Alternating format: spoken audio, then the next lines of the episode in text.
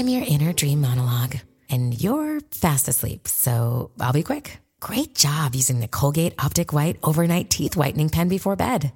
When used as directed, it gives you a visibly whiter smile in just seven days. So while I fly and talk to animals, you're removing teeth stains with ease.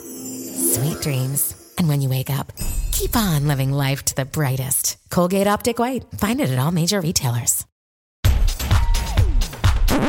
This is not your century.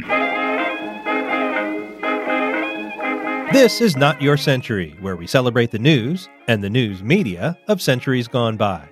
I'm King Kaufman. October 25th, 1929. Albert B. Fall, the former Secretary of the Interior, has been found guilty of accepting a bribe. It's the first time in American history that a cabinet officer has been convicted of a felony. It's also the first conviction growing out of the oil scandals of the Warren G. Harding administration in 1923. History's shorthand for those scandals is Teapot Dome, and until Watergate a half century later, it was the most sensational case in American political history.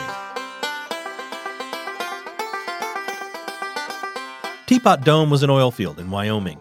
It was one of several areas President William Howard Taft had designated as Navy oil reserves in 1912. In those days, the Navy was the armed service that relied most heavily on oil burning vehicles, and Taft wanted to make sure it would always have enough.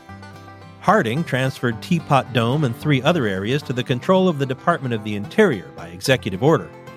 And Interior Secretary Fall leased them out to various oil companies at very friendly rates and without competitive bids. That wasn't the problem, that was legal. Competitive bids were not required. The problem was that Albert B. Fall suddenly started acting like he was very rich. And the oilmen who won the leases were old friends of his. One was Edward Doheny. He and Fall had met in the 1880s when they were prospecting together in New Mexico Territory. Now Doheny owned the Pan American Oil and Transport Company, and he leased the Elk Hills Reserve near Bakersfield. Another was Harry Sinclair, the founder of Sinclair Oil. He leased Teapot Dome. The investigation into these deals began in 1922.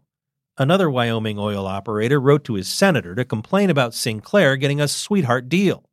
Senator John B. Kendrick called for an investigation, and in the congressional hearings, a succession of oil and gas experts testified that Fall had gotten little in return for giving away $100 million worth of government oil. That's about a billion and a half in today's dollars.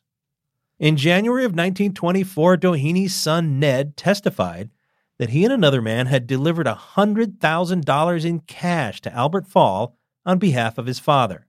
That's about 1.4 million today. And that was the smoking gun. President Harding had died in August of 23, but his successor, Calvin Coolidge, appointed a special counsel. An even bigger payment to Fall was discovered it was by Harry Sinclair. This all resulted in Fall and Doheny going on trial in 1926 for conspiracy to defraud the government. They were acquitted. Then Fall and Sinclair were tried on similar charges, and that one resulted in a mistrial when Sinclair was caught tampering with the jury. He was convicted of contempt, and he served six months in prison. Fall's conviction came in a third trial. He was 68 years old and in ill health. All 12 jurors, polled by the judge, said they voted to convict Fall, but recommended that the court show mercy. Albert Fall was sentenced to a $100,000 fine and a year in jail. He served nine months in New Mexico, and despite his frailty at trial, he lived until 1944. Also in 1929, Ned Doheny, Edward's son, who had confessed to delivering the bribe, died in a murder suicide with a man named Hugh Plunkett, who had delivered the money along with Ned. It's unclear exactly what happened between those two.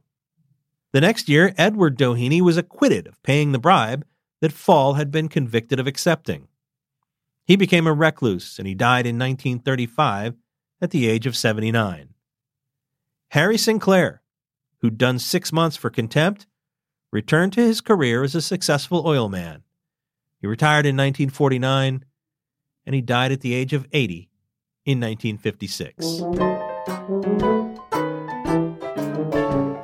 This has been Not Your Century, a production of the San Francisco Chronicle. Audrey Cooper, editor in chief.